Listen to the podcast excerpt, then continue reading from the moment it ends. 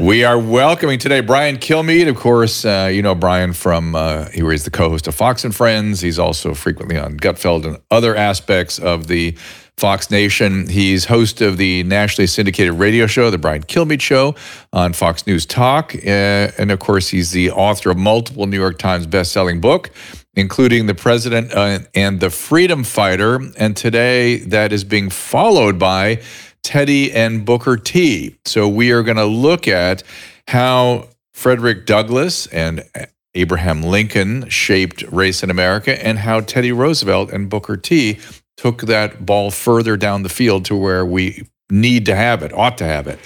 Uh, and that he's making the case that we shouldn't be running from history. We should be looking at it, understanding it. It's okay to disdain it. It's okay to have feelings about it, but to examine it. And as you know, and I've said almost every day the last couple months, I've been obsessing about the French history and the French Revolution, how that is impacting on this present moment. So we will get into it with Brian Kilmeade after the break.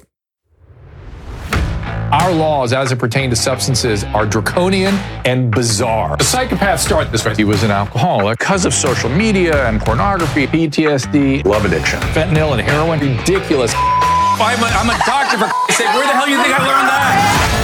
I'm just saying, you go to treatment before you kill people. I am a clinician. I observe things about these chemicals. Let's just deal with what's real. We used to get these calls on Loveline all the time. Educate adolescents and to prevent and to treat. If you have trouble you can't stop and you want help stop it, I can help. I got a lot to say. I got a lot more to say.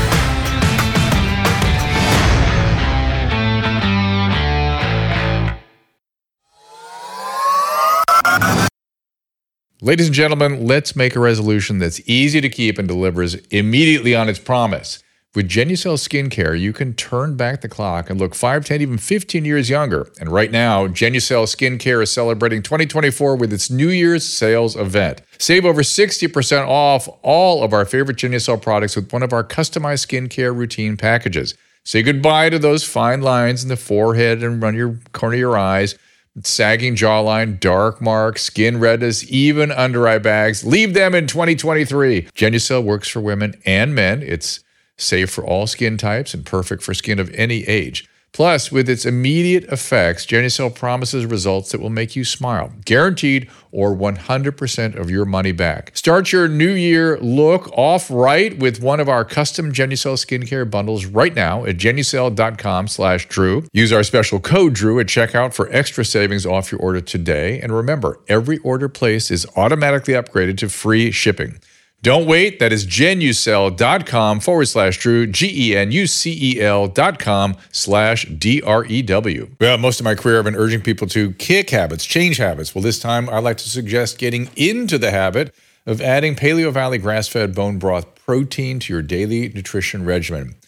Here's CEO Autumn Smith. It's made from cows with 100% grass fed and finished and bones. They're bones rather than the hide. Most bone broth or collagen powders are made from hides or hooves, but ours is mm. actually made from the bone because it'll contain additional nutrients. Bone broth is a way to bring back those nutrients, those minerals, and there's glu- glucosaminoglycans, and then there's collagen, which helps us prevent wrinkles and joint pain and actually heals our gut. There's there's gelatin and there's just all of these ingredients that the modern diet has kind of left by the wayside. Susan and I have been mixing the chocolate flavored bone broth literally into our coffee every morning for months, and we've noticed a difference in our energy, appearance of our hair, skin, nails. Susan's particularly very happy with this. The bioavailable protein also helps us feel satiated. That's the part I'm happy with. Paleo Valley bone broth also comes in vanilla and pure unflavored and can easily be added to your coffee, smoothies, yogurt. Go to drdrew.com slash paleo, P-A-L-E-O, for 15% off your first order. Again, that is drdrew.com slash paleo. And a reminder coming up, we have uh, Dr. Shawn Baker. We're doing a little carnivore diet conversation tomorrow, and then we'll take calls. So if you want to do calls, we're going to have a lot of calls hopefully tomorrow. Uh, next Tuesday, James Corbett on the Gell-Mann amnesia, which is something I talk about often. Brian and I may talk about that yet today. Uh, again, it's this sort of un- the understanding that when they do an article in the press about you or something you know a lot about, you see how how far from the facts they are, how far from the truth, but then you assume the rest of the paper is completely accurate. Wrong. Uh, Roseanne Barr coming in on Wednesday, Dr. Paul Alexander. We've got Peter McCullough coming. Next. We got just great guests coming. And today is no exception. Please welcome Brian Kilmeade, the co-host of Fox and Friends and the host of the new book uh, regarding Booker T and Teddy. Teddy and Booker T, how two American icons blazed a path for racial equality. Hey, Brian. Thanks for having me on, Dr. Drew. Appreciate it. It's always a pleasure. Good to see you. So, just g- give us the frame on the book and what led you to to uh, write it. It. I will tell you two things from my perspective. It's a natural follow on to your book about Abraham Lincoln and Frederick Douglass. It seems to me. And last time I did your radio show, you assigned me the reading of Booker T's book. I forget what it what it's called. Uh, it's like a diaries. Up from slavery, and it was phenomenal. It was, I mean, it was it was a firsthand account. It was incredible. Uh, so thank you for that. And uh, so it's no it's no uh, uh sort of seems like no accident to me that Booker T inspired inspired you to write this book. Yeah, I mean, what he is is is uh, probably one of the most impressive Americans to, to ever live. And when you start the book saying essentially, "I'm born a slave, never had shoes, necessarily pants, slept on the floor, never knew my father on my birthday. Uh, my mom was working 18 hours a day. I she was only there to make dinner. And a lot of times we'd have one meal and she'd have to go basically steal it from the rest of the farm.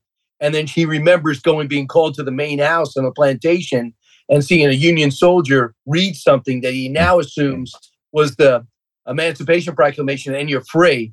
And that kid, nine years old, ends up being one of the most influential Americans one of our most challenging times, you have my attention.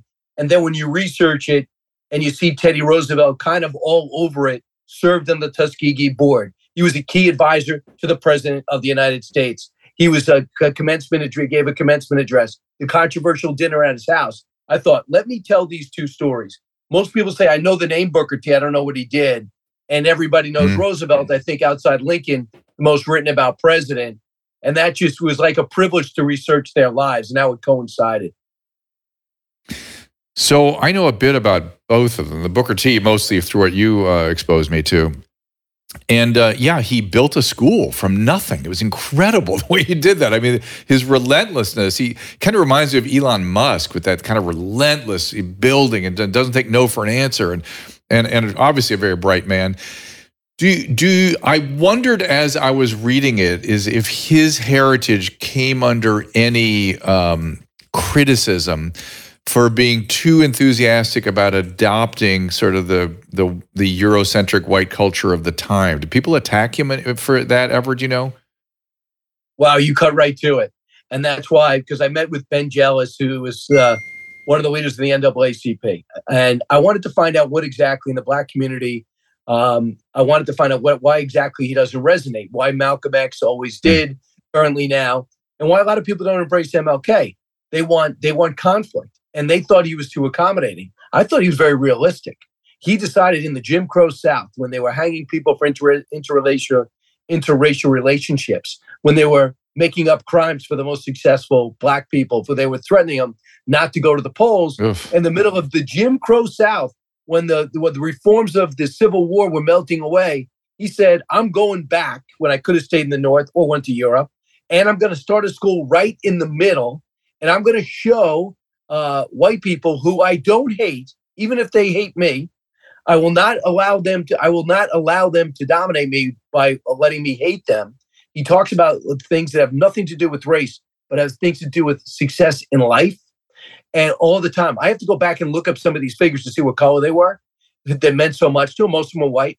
And he goes back there and says, uh, I'm going to go in there and I'm going to show them through education there is no difference between blacks and whites. And he would say for generations, they learned there was. And they'd see uh, African Americans working in the fields not uh, without an education, saying, Of course, we're superior. And then there's Booker T. Washington. Then there's Frederick Douglass. And then there's people who get an education and you see them excel and you see them flourish and and, and white uh, white farmers and, and and businessmen and women going, wait a second, maybe my parents and grandparents were absolutely wrong.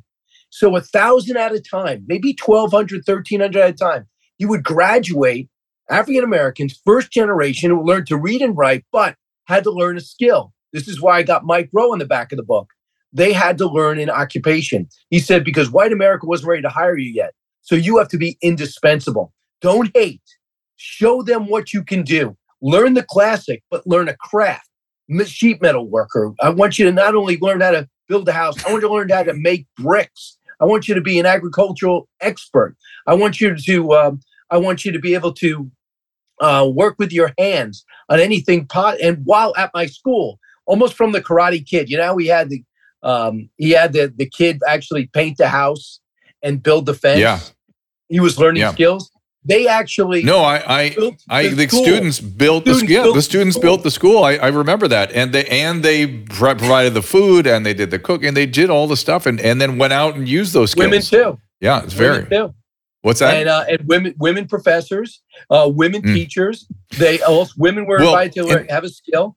And oh yeah, he, he- look, he, this was a. The, the, I would call him a, a spiritual leader as much as an intellectual leader. He, he had a very spiritual sort of presence about him. I, I, it came through in, in his his biography that he wrote. But but the oh, oh shoot, I lost my train of thought about. I, I was going to. How does Teddy Roosevelt fit into this? And what was is he was he like Lincoln, sort of Eurocentric, a little racist, and was converted by Booker T the way Frederick Douglass sort of brought Abraham Lincoln along? So you know the the thing that made this successful, I think the book successful, is because the Roosevelt family cooperated. And you know, I went to them right away. I was looking at Booker T. Washington. I went to Tweed Roosevelt, the great grandson, and I said, "Am I dream? Am I reaching? Am I reaching?" And they said, "No." He had blind spots, and that's why some idiots want to box up his statues. He was a person of his times, Mhm. but because his mom, his mom was from the Confederacy. His two brothers, uncles, were fighting for the South. Do you think when your mom is who you worship and your dad who's from the north who, who she begged not to get into the war and he was six years old that the civil war was happening it is not something he had to read in a book he lived it. Don't you think his mom at some point goes you know there's a difference between blacks and whites and they were slaves on on the houses that we worked on and that's what he heard. And he would say some things where everyone deserves liberty but you know we know uh, whites are superior to blacks. But i think he Mm. evolved in his life and part of it was reading the same book I asked you to read.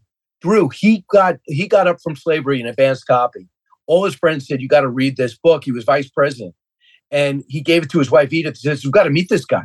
And they met April first, nineteen oh one, in New York City.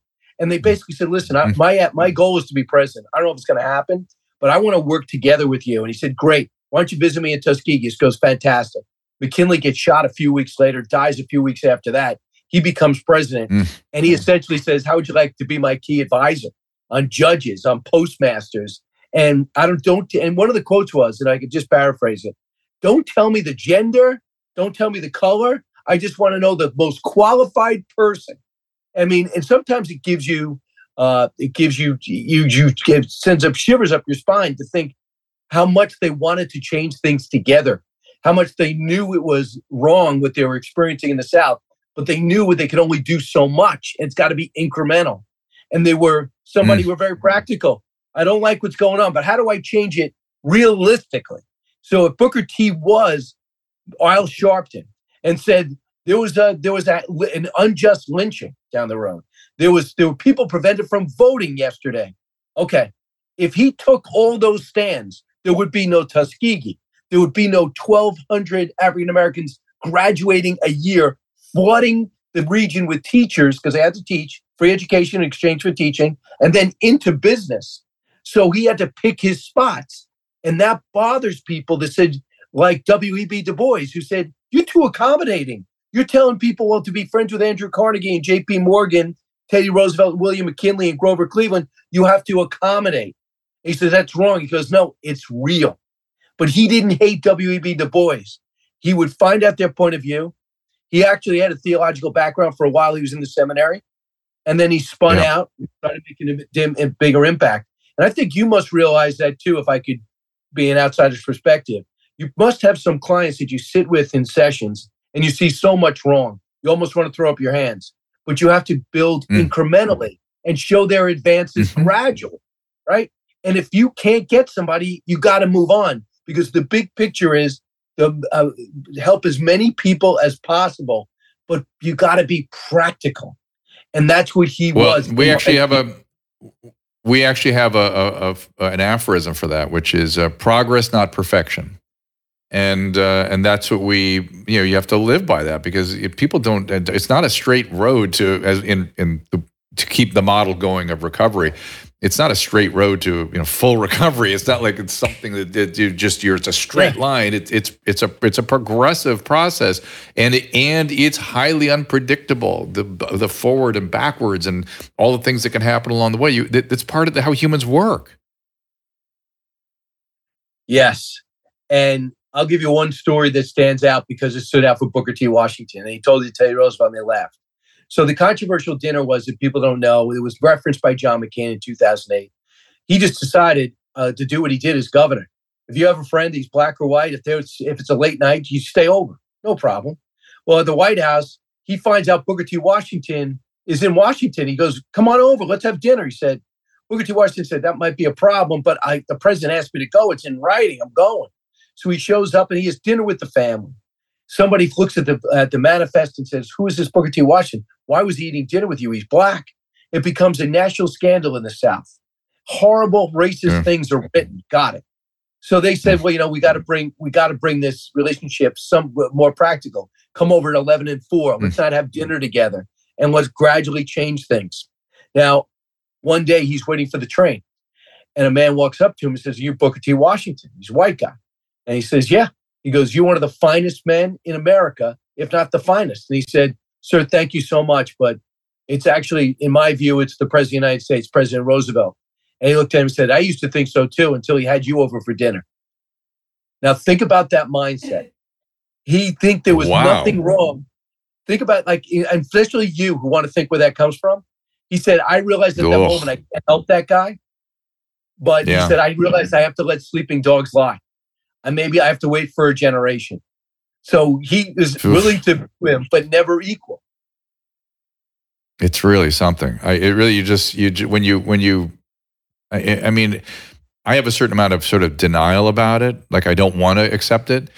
Uh, the the other thing I want to go back to the way Booker T has been sort of um, accommodating not yeah. fully not fully embraced by by many many black historians and black th- leaders and thinkers um, I, and two other things that I learned from his book was that there were a lot of the former slaves like him who were very enthusiastic about learning and they were so i mean so motivated and so grateful to be able this opportunity to, to join the general culture uh, it, it, wasn't something he wasn't Booker T wasn't accommodating in a sense that he himself was different or somehow passive in how he dealt with with uh, the circumstances of the day. The other thing which I it jumped out at me that was just fascinating. In some of these schools, he was in there, if I remember right, with um, Native Americans, with uh, First First Nation folks, and many of them. Listen to this: many of them were slave owners many of the people in the class with him, the Indians or the, the Native Americans, had been slave owners, and they disdained the African Americans for. Do you, do you remember this part? Where they, they disdained them for becoming slaves as opposed to dying uh, resisting. You know, you remember this? Right that this yes. was the and this was the Native American view of Black America was no, you the fact that you allowed yourself to be captured or somebody from your family or whatever, and and you didn't die. That therefore we sit in judgment of you. And they were slave owners, which I didn't realize Native Americans had been slave owners. Yeah, almost everybody. Do you know in Columbus? I was starting to research Columbus because he was so controversial. Uh, all mm. of a hmm. sudden, so do you know when he landed in uh, the Bahamas and Haiti? We now know as Haiti and the Dominican Republic do you know that some of those tribes were enslaving other tribes? Because Dr. Drew, as oh, we learned, yeah. is because you conquer back then and then you control. I mean, in the Bible, all yeah. of a sudden they act like we invented it. The 1619 Project, everybody was free until America decided this experiment with slavery. It's just so wrong to put people in our times. But to your point, uh, he also mentioned too when he would go to Washington, he would think it would be trouble getting a hotel but Indians had at least a lot less problems with a hotel than blacks getting a hotel. Uh, when he went mm. up there, he always thought found that was interesting because he was mentoring people, trying to give them an idea of what an education could bring and the power you could achieve, and yet they were treated better in Washington than maybe the most famous black men. And I'll bring you to another uh, mm. another story that I think is uh, that I think is interesting, and that is when when you talk about accommodating. He said uh, in some of his other books, that really I just want to get depth in, in depth in research rather than really help me in this book. But he would say, think about African Americans as the white men went to fight in a civil war. They could have easily overtaken that plantation, killed all the women, or, or just taken over and owned everything. They showed their loyalty to the country, to the cause, and to their uh, slave master. So they thought, and they fought in every, he points out, they fought in every single war, including the revolution. And he just said, if you want to know loyalty, that's loyalty.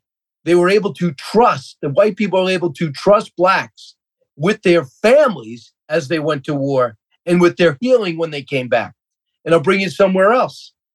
When um, when it was time when it was time to come back and to uh, for for the for the South to be free, the white people were lost. And this is what Ron DeSantis was referring to two months ago.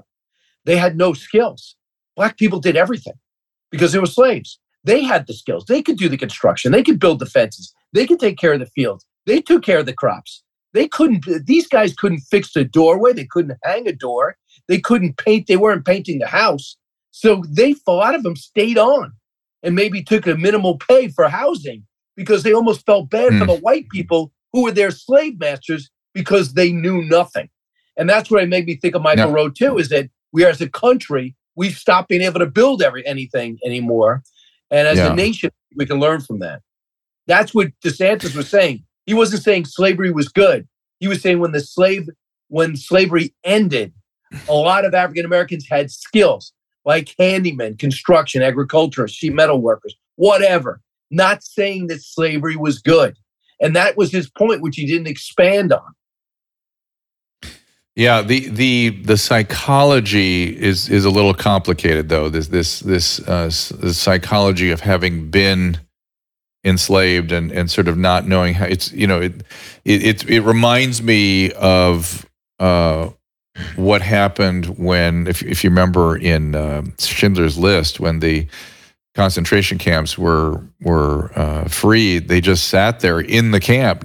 Now what? now do we? Do, we don't know how to. We don't. We don't have. Yeah. The, it's it, it, it's, a, it's a psychology. Yes, yes, a psychology gets going, and so on one hand, it's like yes, it, that Black America should be very proud of, of what what they did and the contributions. Uh, but the idea that it was just out of duty is like mm, there's a lot more going on at the time. And and my, by the way, and then you walked out the out of, out into the world into that Jim Crow era. It's like oh boy, I, you know I don't. It's really interesting to me that we. Um, we have to, we really have to come to terms with so much of this and it's not a simple thing right? And i always felt like that's what you were trying to help us do. I and i and i and i to me we, you and i had this conversation before frederick douglass were his words can lead us out of this. I don't know booker t not so much but i know you did this other book on, on frederick douglass and lincoln Frederick Douglass's speeches, I swear to God, he just he you said Booker T was one of the greatest Americans. I think Frederick Douglass may be the greatest American. His words could get us forward. True. Uh, Booker T. Washington uh, looked up to Frederick Douglass, and they do have a.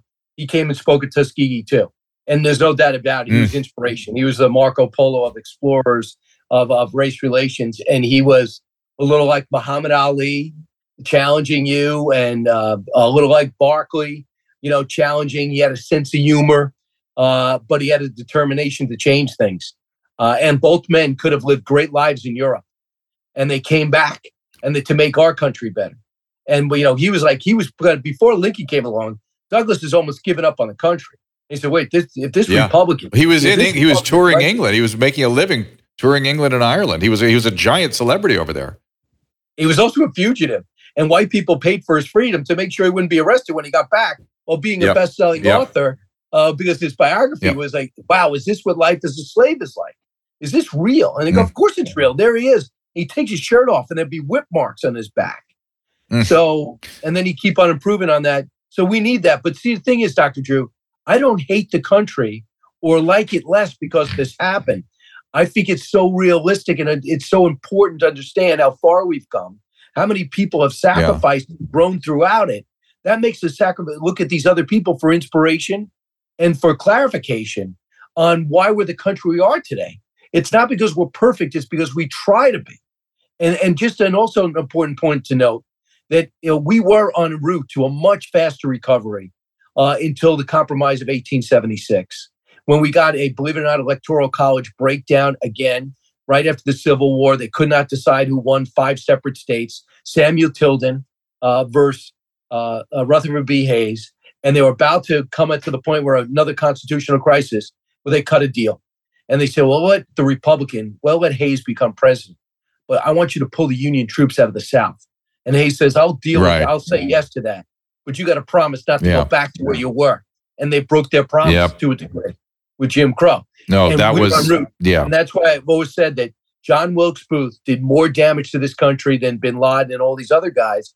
And here's yeah, why: yeah, you put Lincoln with uh, President Grant and General Grant, and you combine him with Frederick mm-hmm. Douglass and other greats uh, in the Senate. We might, if in the 18, if they survived the 1860s, we might not have needed the 1960s. Mm. Yeah, this is what I've always said that that the the so-called Reconstruction period, which is what you're talking about, was so horrific. When you read about it, the violence, the the, the horrible racism was it was so horrible uh, that I I almost feel like it was such a profound trauma that we put it behind us and don't want to think about it because because when you read about it, yeah, it, it's just it's just an unbelievable period of history. I, I I think I first got sort of really into it reading the Grant biography and then reading the Douglass biography and then getting deeper into what was going on there. You know, people we we have all these um, people still are traumatized by the idea of say lynching, right? Lynching was not something that really happened during the slavery era because if you lynched a slave, the slave owner would kill you for, for destroying something that was his. And lynching came in this Reconstruction era, and it, and Frederick Douglass said it himself. He said, "We've given up the lash for the shotgun," and that that is was truer words never spoken. It was so violent and so awful. And you're right, that compromise unleashed it. It just be, it became there were actually massacres right. as a result of that. So the question is, is since everything, I think everything that we just said is indisputable. We didn't soft pedal anything, mm. right? Uh, we also know that people grew up and have certain beliefs. So they grow up and they believe certain things and they're in a certain era. We look back at those eras, and the most obvious one is same sex marriage. If I told you in 2008 that the guy would be president of the United States named Barack Obama said that marriage is between a man and a woman, in 2012, if you said that, you would look as someone who was uh, anti-gay or was unenlightened. Donald did the Barack mm-hmm. Obama in 2008. If you're gay, don't hate him. Uh, notice how people, the country evolved in 2012, and we understand more. Don't hate previous eras. Understand they're going to look back at 2024, not this show, and say, "Can you believe these guys? Can you believe what they said?" But looking back at history, you go back and it, the question is, what do you do about it? Do you say, like Gavin Newsom said, let's study reparations to pay people for because of the mm-hmm. color of their skin, for sacrifices they didn't have to make, for suffering they didn't go through because of what society was like at that t- previous time, which you might not even have relatives who are in this country, and your family might be blended in a different way. It's impossible to go back and make amends to something that happened uh, almost 100 years ago in some cases. But notice if there's an inequity, if there's if you you know there's a school like Woodrow Wilson was so happy evidently that he was at Princeton and didn't allow one black in there. He was so happy, and that's the Democratic president of the United States that replaced uh, uh, Taft after that big controversy when when Roosevelt came back. Okay, most of these guys are all Democrats, by the way. You know that's that's mm-hmm. also important to point out. So if you're gonna hold, if you're gonna be bitter, don't be bitter at Lincoln. He was Republican. You could be upset in the 1960s, but like when Nikki Haley made that mistake, and it was a mistake, was asked about the Civil War. And she said, well, the cause of that was states' rights and liberty. What are you talking about? It was uh, fundamentally slavery, became a bigger story even through it all, free states and slave states. We know this. Mm-hmm. How she blew that, I don't know. But for the most part, we're a country that's evolved to the point where we may have overcompensated for inequities for minorities and is creating uh, a, perhaps a resentment from people who don't feel a bias. Dr. Drew, you did not ask me uh, the first time he came on the show. I'm going to go on the Brian Kilmeade show. I don't know him. Is he white or black? You know, I don't know if Right. I should read this book. Was the author white or black? Maybe they said that 150 years ago, but they don't say it now. And there are people out there that have uh, these these horrible views of, of Hispanics and women in the workplace and whatever it is. You can't legislate that. You can't pay people because the previous generation was biased. I think we have to understand that we're the most successful multicultural country in the history of the world, have an awareness of our past, ways to improve, but we can't do this big apology thing with the 1619 project that looks to vilify a nation that almost everybody else in the world would rather live in than the one they are in. Well, Brian, hang on here. We got to take a quick break. Uh, again, I suggest we you go get both of his books. Uh, this is uh, Booker T, Teddy and Booker T. There it is, uh, and the uh, Caleb. If you can get the Abraham Lincoln and Frederick Douglass book up there too. What was that called again, Brian? I forget the name. Uh, the president, uh, the president, President- freedom fighter. and freedom President fighter. Freedom Fighter. So these are, these are great ways to study history. Uh, Brian has done a lot of work, sort of collating things and bringing things together. These are these are complicated periods of history with a lot going on, and uh, he does you a favor.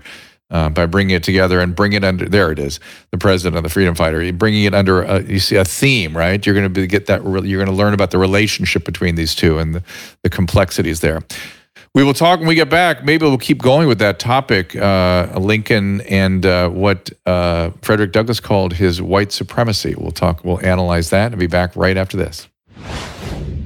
Are you one of the millions of American women and men dealing with premature hair thinning and hair loss? Or maybe you're scared about inheriting that thinning look because it runs in your family? Start 2024 with a real solution that delivers results without the harsh side effects or unwanted chemicals and no need for prescription. Provia uses a safe natural ingredient, Procapil, to effectively target the three main causes of premature hair thinning and hair loss. Susan has been using Provia for months and she loves it. I'm so happy because Provia is helping me grow longer, stronger, and shinier hair, especially up on top. In fact, Provia was created by the founder of Genucel, the makers of our favorite skincare products, so it is no surprise that she has seen amazing results. Right now, new customers save over 50% plus free shipping. Every introductory package includes a full 60 day supply of Provia serum for daily use, plus the Provia Super Concentrate for faster, more noticeable results. Don't wait. Order now to save an extra 10% and get free shipping at proviahair.com forward slash Drew. That's P R O V I A H A I R, proviahair.com slash D R E W. If you're trying to figure out the right present for someone, you will not go wrong with gifting the most comfortable sheets, clothing, and accessories that your friends and family have ever felt. Of course, I'm talking about Cozy Earth. Cozy Earth has the softest and most comfortable sheets, blankets, towels, PJs, joggers, and more guaranteed. Susan and I love them. In fact, we still have Cozy Earth sheets on our bed. I slept in them last night. I was thinking of how great they were. And look at this. I'm wearing one of their super comfortable t-shirts right now. I don't get I just can't get enough of Cozy Earth. Their sheets are durable, machine washable, and come with a 10-year warranty against defects. So no surprise that Cozy Earth's brand has been featured on Oprah's favorite things for 5 years in a row. Whether it's their luxury pajamas, super soft bedding, loungewear, or plush bath towels, you will love shopping and gift giving at Cozy Earth. Here's my gift to you this holiday season. Go to cozyearth.com, enter code DREW to save 40%. That's cozyearth.com with code DREW. Cozyearth.com, code DREW, save 40%. I think everyone knows the next medical crisis could be just around the corner, whether it comes in the form of another pandemic or something much more routine like a tick bite. You and your family need to be prepared. That's where the wellness company comes in. You know the wellness company. We have their physicians on, like Dr. McCullough, frequently. The wellness company and their doctors are medical professionals you can trust. And their new medical emergency kits are the gold standard when it comes to keeping you safe and healthy. it's really it's a safety net. It's an insurance policy yeah, absolutely. that you hope you're not going to need, but if you need it, you sure as heck are going to wish you had it if you need it. Be ready for anything. This medical emergency kit contains an assortment of life saving medications, including ivermectin, Z Pack. The medical emergency kit provides a guidebook to aid in the safe use of all these life saving medications. From anthrax to tick bites to COVID 19, the Wellness Company's medical emergency kit is exactly what you need to have on hand to be prepared. Rest assured, knowing that you have emergency antibiotics, antivirals, and antiparasitics on hand to help you and your family stay safe from whatever life throws at you next. Go to drdrew.com slash TWC. That is D-R-D-R-E-W dot com forward slash TWC to get 10% off today. Just click on that link. And we are back. We are visited by Brian Kilmeade. You know him from Fox and Friends. Uh, and Brian, one of the things that um, jumped out at me about uh, Frederick Douglass was I, I was reading, I must have been reading his biography. And in the opening chapter, yeah, the, the author chose to talk about the day that there was the consecration of the uh, Emancipation uh, Proclamation, the Emancipation Act, uh, and it, it, there's a statue in the Washington Mall that was uh, dedicated that day. And they asked Frederick Douglass to speak, and he said, "You know, I." I will speak. You may not like what I have to say. And they said, Well, Lincoln was your friend. Yes, he was my friend and he was a great man, but I, I'm going to have to speak my mind. And they go, Oh, we, we want to hear from you. And he got up and he said, um, he said, This man was a great man. This was an extremely important day. Uh, we have learned that there's much more to be done. But make no mistake, uh, President Lincoln was a white supremacist. And, and I was I was clutching my pearls. I was, oh, what? What? Babe, my Abraham Lincoln. I know he was a racist to start with, and he seemed to have gotten over his racism across his presidency or improved it. Uh, and I and I through reading more and more and more of Frederick Douglass's speeches, I came absolutely to understand what he. I didn't know what he meant. I didn't know what it was. That's how that's how blinded I was. Uh, and he opened the scales fell from my eyes because of his because of his words. That there there is this this sense uh, of Eurocentrism, Euro superiority that was infecting certainly at that point of the time. And you see it in Teddy Roosevelt. So it persisted for quite some time. Well, what are your thoughts on that? A couple of things. He said, uh, he went on to say, if I remember the speech correctly, because I took an excerpt from it. Uh, and one of the things he said that I do, I do these shows on stage where I talk about all these books in a conversational way, take questions, and I just thought it was necessary to take on the war in history and actually fight it with facts. In a in a when I'm on stage, every show is a little bit different, and it's kind of fun, motivational, inspirational, patriotic. And I bring up Frederick Douglass, and he was so impatient with Lincoln.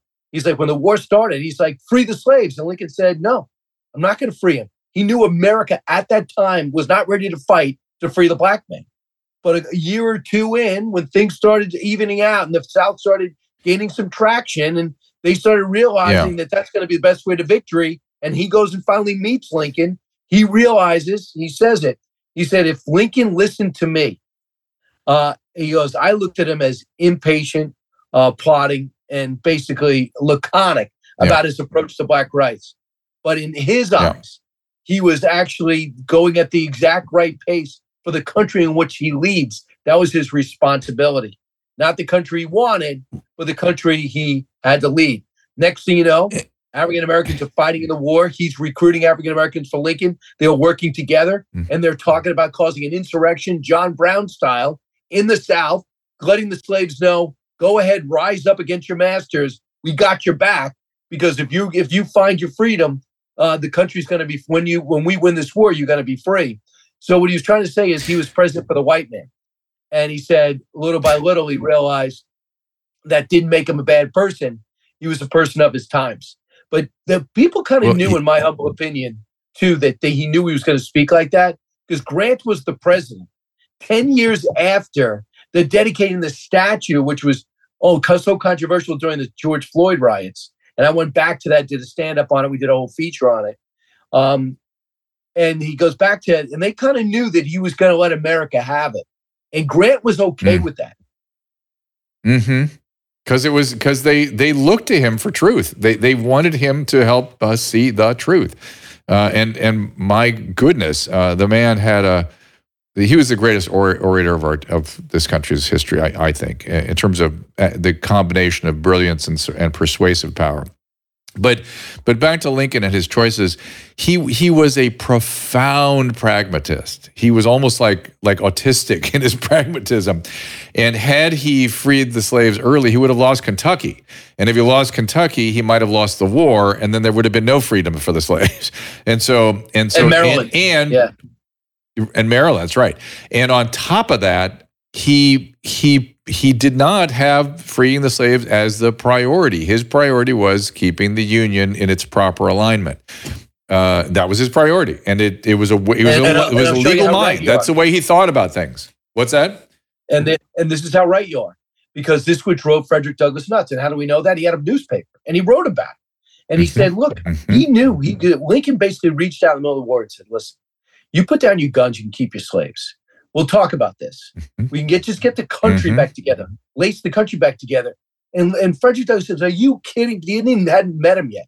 Are you kidding me? Yeah. All of this bloodshed, all of this struggle, all the abolitionist movement, the John Brown, uh, uh, you know, the in, uh, intrusion, Massacre. it Yeah. all part of massacre. Yeah, that did happen. And he ended up getting killed and hanged. He goes, You would actually give that up? He goes, Yeah, because what's his objective?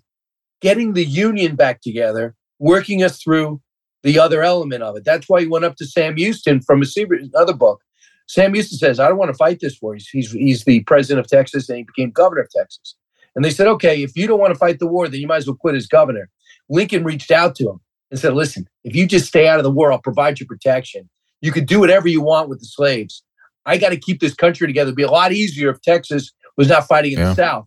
And Sam Houston said, Listen, I lost this. Uh, I'm the only one who feels this way. But here's something you'd appreciate. This is why I love Douglass and I love Booker T. Washington because time and time again, I found myself getting life lessons from him and less race lessons from him. This is what when, Yeah. he, when when Booker T. Washington asked him, "Listen, what did you do when you're Frederick Douglass and they told you to get in a different car and you refused to leave and then you got picked up and dragged to another car?" He said this to Douglass.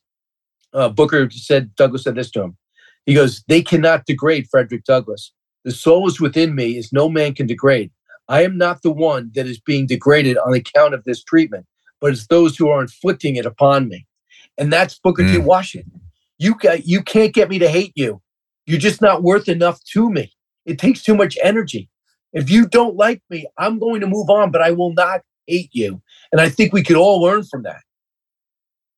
It, it's interesting. Epictetus, the maybe the first Stoic philosophers, or one of the first, um, had a similar. He was a slave also, uh, and Epictetus just means sort of object or owned object. It's something that somebody owns, and he had the very similar sort of orientation to the people that beat him and, and enslaved him. It's very interesting.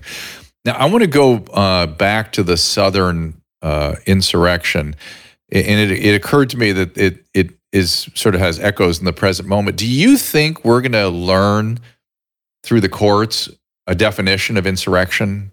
Because the the you know Lincoln had a certain he had a very specific definition in his head. And uh, he he did not believe, for instance, that secession was a possibility. When you have a contract amongst equals, the union, and one member of that contract steps out, that is that that's that's not secession. That's in that's out of your normal alignment in insurrection. Do you think we're going to get a court uh, sort of definition coming forward because of all the January 6 stuff? I would love to get one uh, because that was one day, as bad as it is. Uh, and I don't think there's an answer to that was the plan. The plan was to take over the House and then force uh, Trump to stay in power. I don't think that if you, the same people that said Trump and Russia, Vladimir Putin plotted together to thre- slay Hillary Clinton, you can't also say that and call him a moron. Uh, you can also say that, um, you know, that Trump was out there f- uh, fighting because he thought he was wrong. But if there were so many people that were just walking through the Capitol and others were doing what they were doing in the Capitol, which was some badass things, and I do not support it, being uh, any Trump supporter that truly believed what Trump believed would never attack a cop. What I was seeing attacking law enforcement that day, and I, I'm, you know, I don't know if you know this, Dr. Drew, but my text messages to Mark Meadows became public knowledge. It was read by Liz, uh, Liz Cheney. And I was saying to Meadows, "What are you? What are you doing? He's got to get out in front of the camera. Do you understand how bad this is? Who are these people?" Mm. And also, Eric wrote me back and said, "Brian, there's no way these are our people. You know our people. You've been to our events. No one, no one attacks law enforcement and acts this way. And we do know that most of the Trump people got beat up during that. I don't want to get into politics, but we will get a definition. Mm. But why is it that Jack Smith, with everything that he aggressively is charging, and that's what he's known for, I think he's overcharged this whole case in all in every aspect, and we'll see shortly. Why would he not say, yeah, insurrection? I got enough here to say insurrection. He hasn't said that. Uh, you know, so I think we'll get a definition. But insurrection is I, I think I think be. Well I that so okay so two things. Um, yes Andrew Jackson was the first uh, um, legal mind to put his head to the notion of secession because he had a secession crisis as well and he was very clear. He was the first one to use the logic that Abraham Lincoln later later used which was there is no such thing as secession. You're talking nonsense when you say secession and then on the other thing, the other hand, on Jack Smith is that his name? Again, I, the politics of the day are sort of Jack Smith, yeah. escaped me many times. Yeah, He's the he's He, the um, prosecutor on.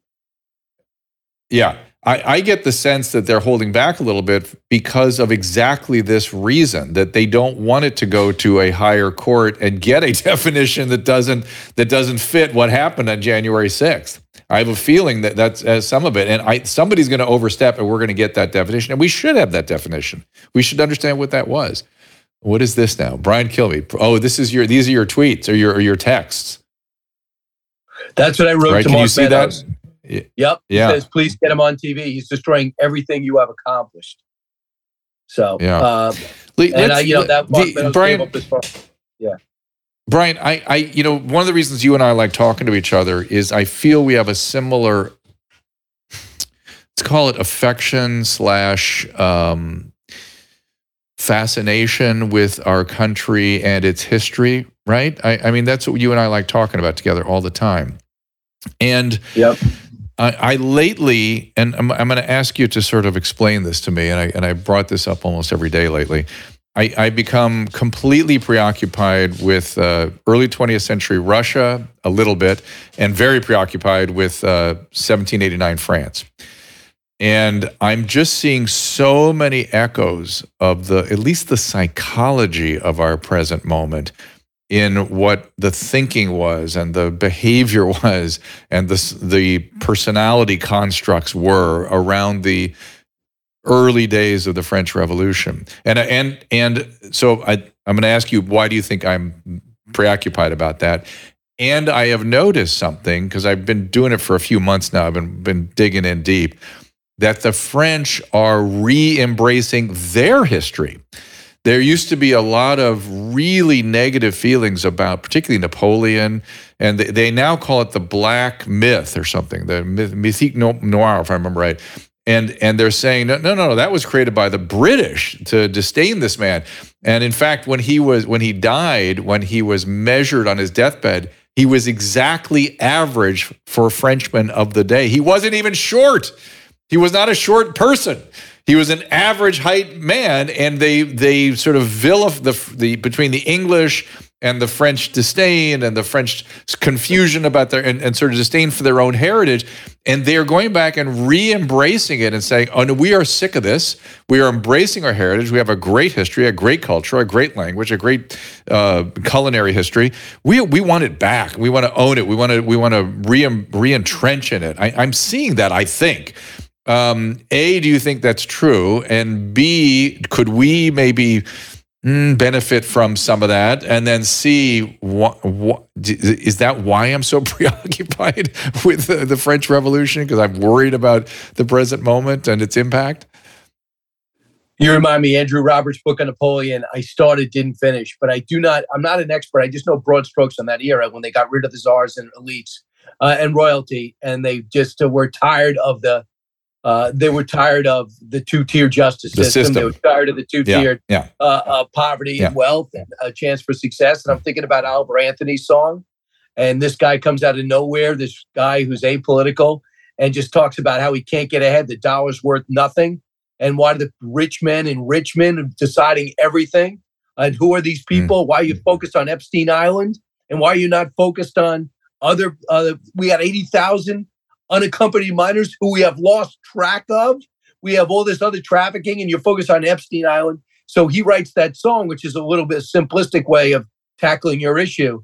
I think we're there. I hope it doesn't end up with the violence of the revolution. But I did read some fascinating things about Lafayette and James Monroe, who's an unsung hero of America's early days. And he, you know, they were great friends. He was great friends with Jefferson. He was great friends with Washington. But Monroe came to see him during that time. And I'm sure you know this, Dr. Drew. And he basically was fighting for his life. He had lost everything. And Jefferson was able to help him out and get him some furniture and help him out with the embassy the American embassy in France at that time and maybe protect him and save him from a lynching. Lafayette, who meant so much mm-hmm. to American history. So I, I, I love. I did not know the French were re-embracing their past, but they need to. I mean, they lost a third of their country to illegal immigrants or immigration, uh, ungoverned immigration, who really didn't want any part of France.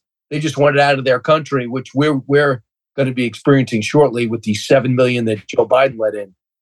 Um, not saying we don't have immigrants. There's a way to do it and there's the way that he's doing it, which is which to me that's impeachable more than than anything else that we've witnessed, including what Bill Clinton did. But um, yeah, I think I hope we're not at that time where it ends up in violence. But it, but a recalibration would be great.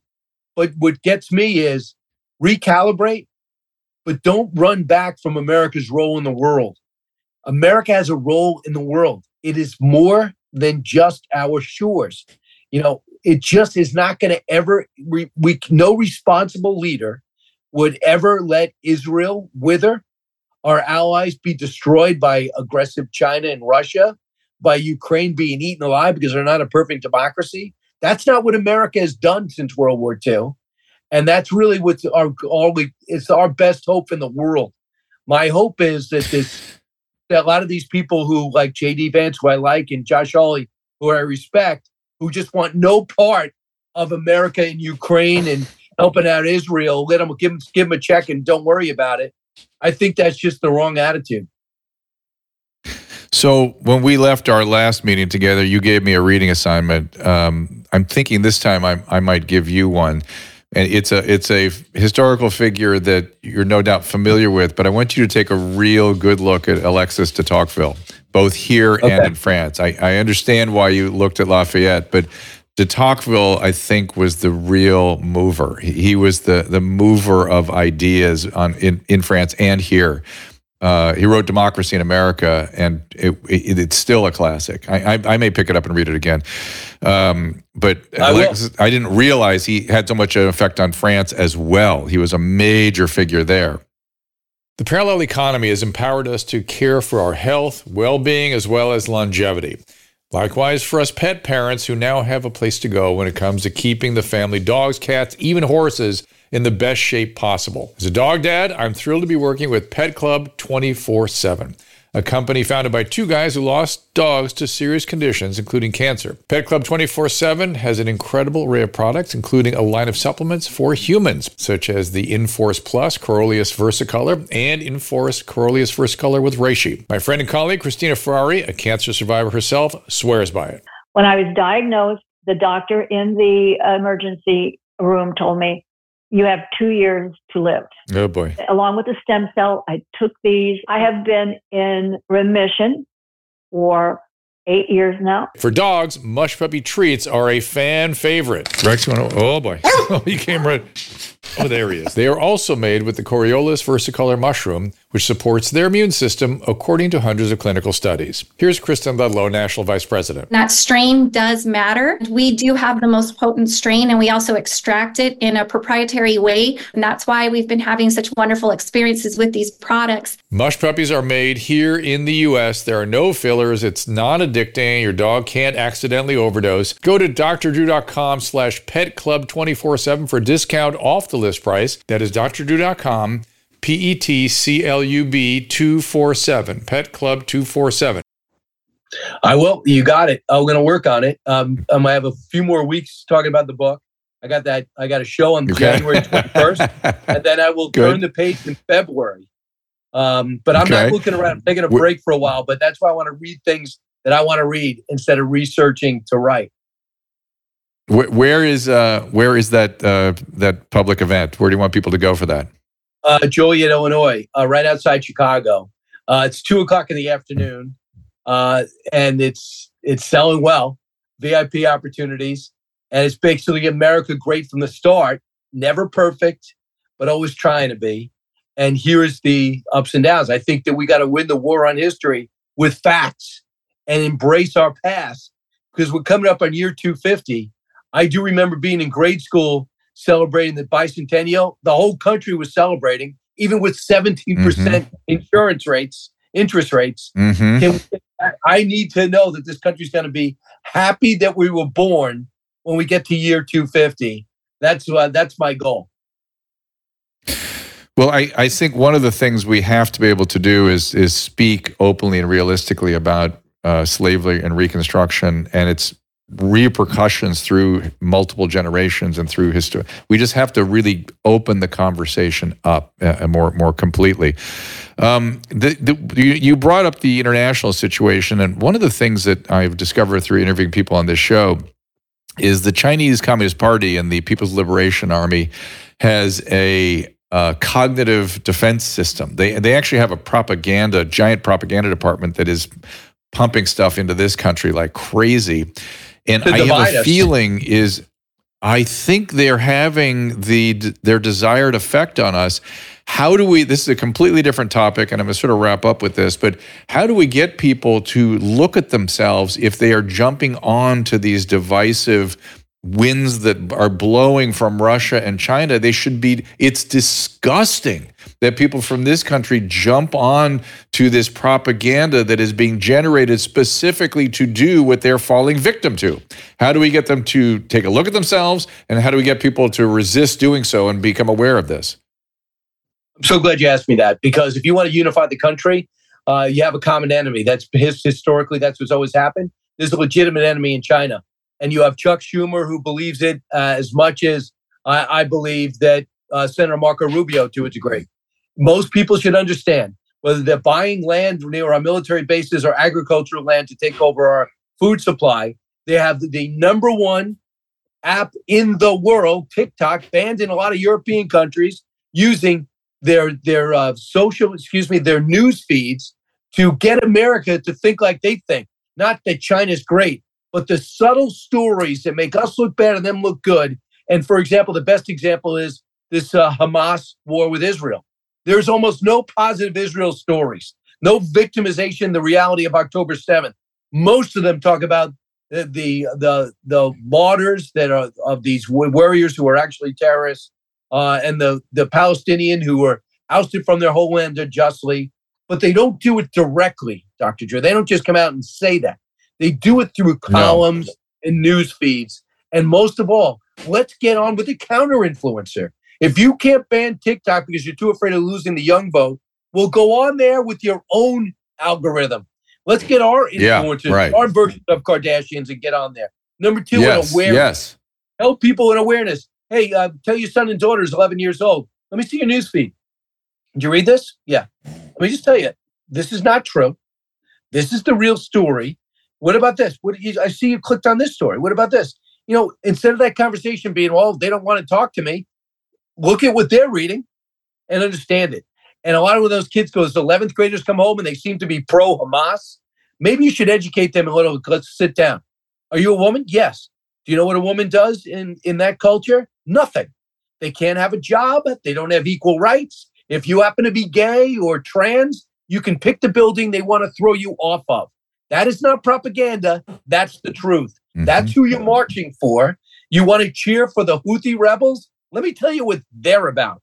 They are supported by Iran. They're rocketing commercial vessels. They're the reason why everything that's going to cost double very shortly. And this is what they believe. They're Islamic extremists, only they prefer the Shia version of Islam as opposed to the Sunni version of Islam. Let me give you a sense of that culture. And if you still embrace that culture, Hamas is hiring. So are the Houthi rebels. I'm sure you can go over there with a great resume and they will embrace you. And nothing else I can be sure of. You will hate it and you'll love our country a lot more. I would just say these are the conversations you have with your kids. You don't have to say you're wrong and you're stupid. Just let them educate them on the facts. And when on the internet, you can immediately pull up the pictures. How what bur- what size burqa do you want to take? You know, let me just explain to you what a woman uh, is is like in this Islamic extremist culture. Not putting down Muslims. I'm talking about extremists. And if you want to go to a traditional non-terrorist Muslim culture, that's available too. But my sense is you have no clue what you're talking about. Yeah, uh, Susan is. Uh, you want to chime in here? As I hear her talking and without a microphone on. It's true. yeah, it is. Uh, Brian, Everybody knows how I feel about that. what what do you think your next project will be? What what are you looking at next? You thought about that? I'm so curious what, uh, what it- where you it- go. it- yeah, Uh, intentionally, I'm not. Number one, you know, Fox has their own book division now, so Mm. I, I would love to do things. Uh, I like they turned me down. HarperCollins turned me down for George Washington's Secret Six, Thomas Jefferson Tripoli Pirates, and and after their Sentinel showed so much loyalty to me, I'm not going to stop now. I mean, we've had now uh, nine uh, bestsellers, seven with them, and this one's a bestseller for four weeks now, and I have Mm. nothing but great feelings for them.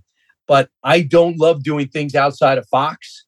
I would love for them to get behind these projects uh, rather than you know you got a certain amount of times you can mention it, and there's only a certain amount. I'd love to just right. stay on right. Fox, be able to talk about it.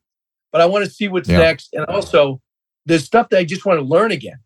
I always feel like I'm in the middle of having four tests due, let alone studying for the shows. I'm not complaining. I'm just, I'm just citing it. It's a lot. So I'm always talking. I want to see if I can. I want to get creative again. I want to pull back and get Mm. creative, and not get off the gas pedal in my ambition, but just open up my mind to what possibilities are. So uh, that that's my hope. I have some I, have some ideas for you.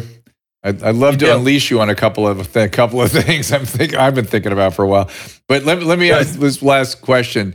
What what did you did you learn anything new about Theodore Roosevelt? Did, I'm sure you read the Yeah. Theodore Rex and the Rise of Theodore Roosevelt and some of those classic and uh, and there was another one with another reference to a king or something. Uh, king thing was King uh, whatever. The point is that he is a very interesting guy. Did you learn anything new? Did you come up with anything uh, on Teddy Roosevelt that was uh, surprising? everything. Uh, I'm just going to give you real quick. Just so know this. I Mm. know people on the premise of the book, they just said, Brian, what a reach. You got this rich kid, five generations of wealth, going into the book. Mm. You got Booker T. Washington born a slave. What the hell are you talking about? At least Lincoln was born in abject poverty. And I say, good. Uh, to tell you, the reality is that Teddy Roosevelt, in many quarters, and, and Tweed backed me up on this, so other relatives, he was not supposed to survive childhood. They had no cure for asthma. Right. Believe it or not, it was He brandy. had bad asthma. Smoke, yeah. Yep. Bad asthma. And they would sit there and watch this kid who was 80 pounds in 11th, what would have been 11th grade with no formal schooling, with no friends. When he went out, he was bullied. So you could have a lot of money in life, but if you have enough, you have nothing. And then when he gets to Harvard, begins to find himself. And who would think by 20 years old he could write one of the most definitive, respected uh, books on the War of 1812 from the naval perspective because his Confederate uncles helped him? I did not know that. He looked up to them, but he gave them Mm. such great history uh, and gave us such a sense of what the vernacular was and the terminology was in the Navy. And also found out that he was determined to do something as much as he worshiped his dad, he was determined to do something his dad didn't do. And that was fighting a war. Right.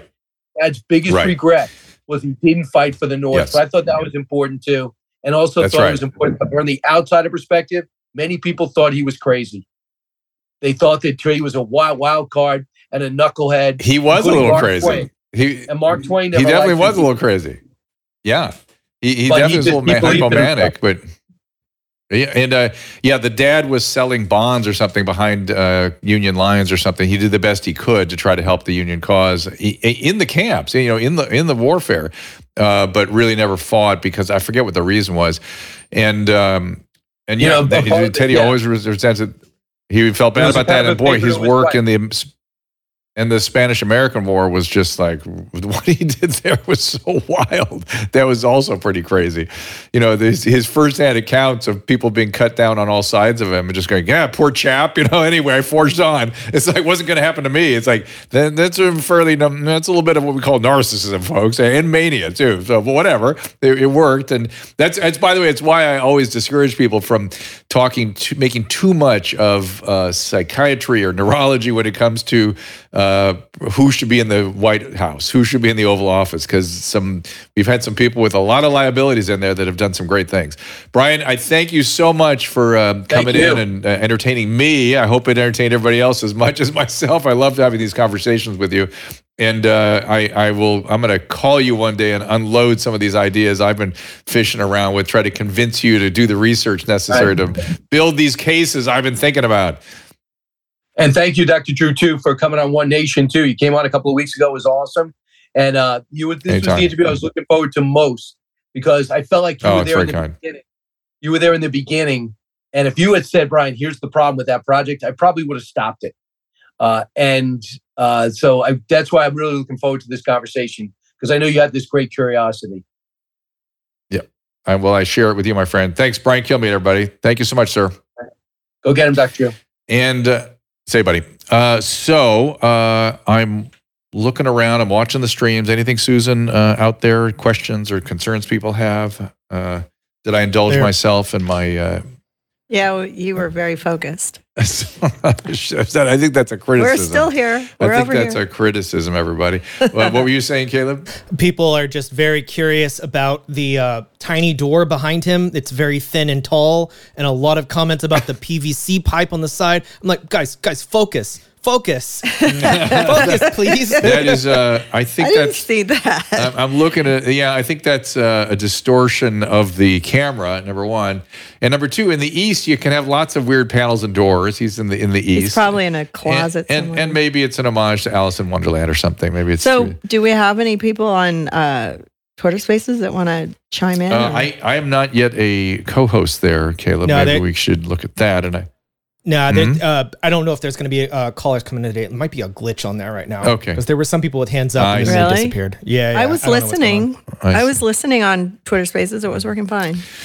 well, listen. Let's uh, go back over the uh, upcoming. We'll, we'll we will take call, calls tomorrow. I promise. Promise. Yeah, let's take Uh, everybody call in tomorrow. That is what's coming up there. Since the Um, show's called Ask Dr. Drew, we should probably take calls occasionally. Well, that'll be. I I have a new I have a new um, uh, slogan for 2024. We can do better. Uh, we can do better than 2023, that's for sure.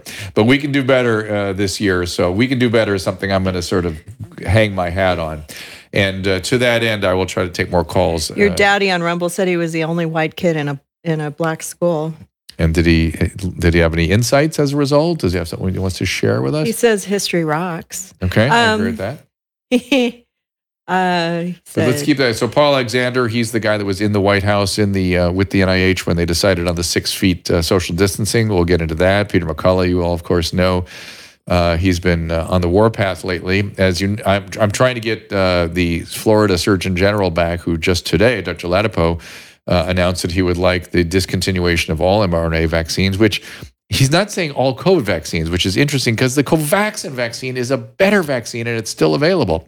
Roseanne on January 10th, James Corbett to talk about Gell-Mann amnesia on January 9th, and tomorrow, Dr. Shawn Baker talk a little carnivore, and then we will take calls. So uh, we appreciate you all being here. Uh, So I have a question on yes, Rumble yes, go right ahead. from Wind Chimes. Mm. Dr. Drew, what does it mean if words take a long time to process? Which kind of doctor do I seek out? Depends the age of the individual. Can that person give us uh, their age? Uh, if you're older, there's a lot of there are more significant medical concerns when you are older. When you are younger, it's more in the order of typically things like ADD, ADHD, but there can be a lot of other strange and unusual. So I would start with a neurologist. I would start with a neurologist. to make 50. 50 year old. I, I would start with a neurologist. We have a little lag, so we have to wait yeah, for there, that. there can be a lot of uh, neurological and medical problems that can can affect processing and working memory and word recall and a, a lot of those things uh, for sure. And if that's a new symptom, then by all means you want to see a neurologist. So, anything else? Uh, I like this. your daddy, I like that one. Uh, divide and conquer. It's an old trick. We must unite, like the place we live in, the United Hey, States of I America. I will tell you what. Just look, get everyone re-entrench in your history. and then stop being victimized by the propagandists that are largely coming from outside China. of this country. Stop China. it. You should be dis- you should if you have fallen victim, you should look at yourself and you should be disgusted. Disgust is an important feeling. It will pull you away from doing that again. You should be uh, not necessarily ashamed because these guys are good at what they do, but disgusted that you got pulled into it. And right. then also Yeah. Rick from YouTube said, "Tell me about Covaxin in ten years once there is time to do long-term study safety trials." Dr. Drew. Uh, well, I would say this because Covaxin is a whole viral uh, platform. We have thou- we have literally thousands of patient years with whole virus, and it, it is perfectly fine, perfectly safe. Uh, now, whether or not giving that kind of virus to a you know three months old or a six month old is a different question than giving it to an adult. But we have lots of whole viral study of whole virus um, vaccination in adults, and they are quite safe. And it has better immunity and wider immunity. You get see the, the question I've been asking lately is why did they direct the mRNA vaccine at the pathogenic piece of the virus, which is the spike protein. And why are they surprised when your body produces a lot of that spike protein? You get some side effects because that's the pathogenic protein. The Covaxin has some of that, but also has the nuclear capsid and the rest of the of the virus. So your immune system will respond to all of it and build a build a response. So if it sees any part of that virus next time, it will respond effectively. So I, you know, uh, it's uh, we had to get Dr. Gandhi back in here. Barsh, we had to get Monica Gandhi back in here because she's the one that's been pushing the Covaxin for a couple of years. I would like to hear her thoughts on why that perhaps has been delayed or why we aren't having any luck and why the massive push on the mRNA vaccines, particularly in populations that have no risk from the illness. So, Monica Gandhi, look at her Twitter thread if you want to see some of the stuff she's put out. What else you got there, Susan? Anthony Grant Brown is here. Hi, Anthony. Dr. Drew, how come I cannot keep my hair? It's disappearing. Anthony wants to ask that. Yeah. Um, you have to, if you can stop time, you can stop your hair Maybe loss, use the. Provia. Can he? Uh, can Provia is good. Provia? Yeah, absolutely. We have a new sponsor called Provia's a good Provia. Anthony Brown, and it seems to be helping my hair. So Okay. I've been using it for six months. There you go. And Yeah, they, they, well, there's a money back guarantee on that And one. it- yeah. I believe so. Go go do it. You got nothing to lose. Yeah, or Rogaine. But I used I used Rogaine before, but now I'm using the Provia, and my it's it's kind of nice. It makes your hair kind of shiny. Yeah, people don't like the, what the Rogaine does It, to the it scalp. and coats your hair. It Yeah. makes it stronger, and Provia does. yeah, a little poofier. All right. Well, there's the. uh, I love it. There's the link right there. Proviahair.com slash Drew. Yeah, check it out. us Listening. You And uh, are you get getting a discount with if you go to that link? are you getting all this off the uh, restream or where? you Yeah, restream. I'm watching the restream. I'm not seeing these questions. Please, please, please tell Drew that Doctor something doesn't deserve the benefit of the doubt. Dr. straight F head. Yeah. I, I, I am, Janice, I understand that there has been some adulteration of Dr. Fauci's um, behavior. I, uh, my, my, in, in what I cling to, I must tell you, is the not just the hope that he will return to the mean, because as I've said before, he was a hero of mine most of my career, but that he is being evasive for a reason that is for our own good, which I hate those kinds of ideas. Uh, and it better sure as hell be for our own good and not just that we we can't handle the truth. Um, but I don't know. I don't know. We're going to leave it. He's going to be testifying in front of the House. We've got uh, poor guy. we got He's Rand Paul. Rand. Paul has been gearing up for this for months. Oh, I'm sure it'll be a very interesting interview. Uh, he's got a book called Deception. If you want to read about this, where he chronicles his concerns from top to bottom, and Yeah. it's pretty compelling. Uh, all right, so we what will leave. crazy life that man We will led. leave it at that. We thank you all for being here. We will be back tomorrow at three o'clock with Dr. Baker and your calls. See you then. Ta-ta. Ask Dr. Drew is produced by Caleb Nation and Susan Pinsky. As a reminder, the discussions here are not a substitute for medical care, diagnosis, or treatment. This show is intended for educational and informational purposes only. I am a licensed physician, but I am not a replacement for your personal doctor, and I am not practicing medicine here. Always remember that our understanding of medicine and science is constantly evolving. Though my opinion is based on the information that is available to me today, some of the contents of this show could be outdated in the future. Be sure to check with trusted resources in case any of the information has been updated since this was published. If you or someone you know is in immediate danger, don't call me, call 911. If you're feeling hopeless or suicidal, call the National Suicide Prevention Lifeline at 800 273 8255. You can find more of my recommended organizations and helpful resources at drdrew.com slash help.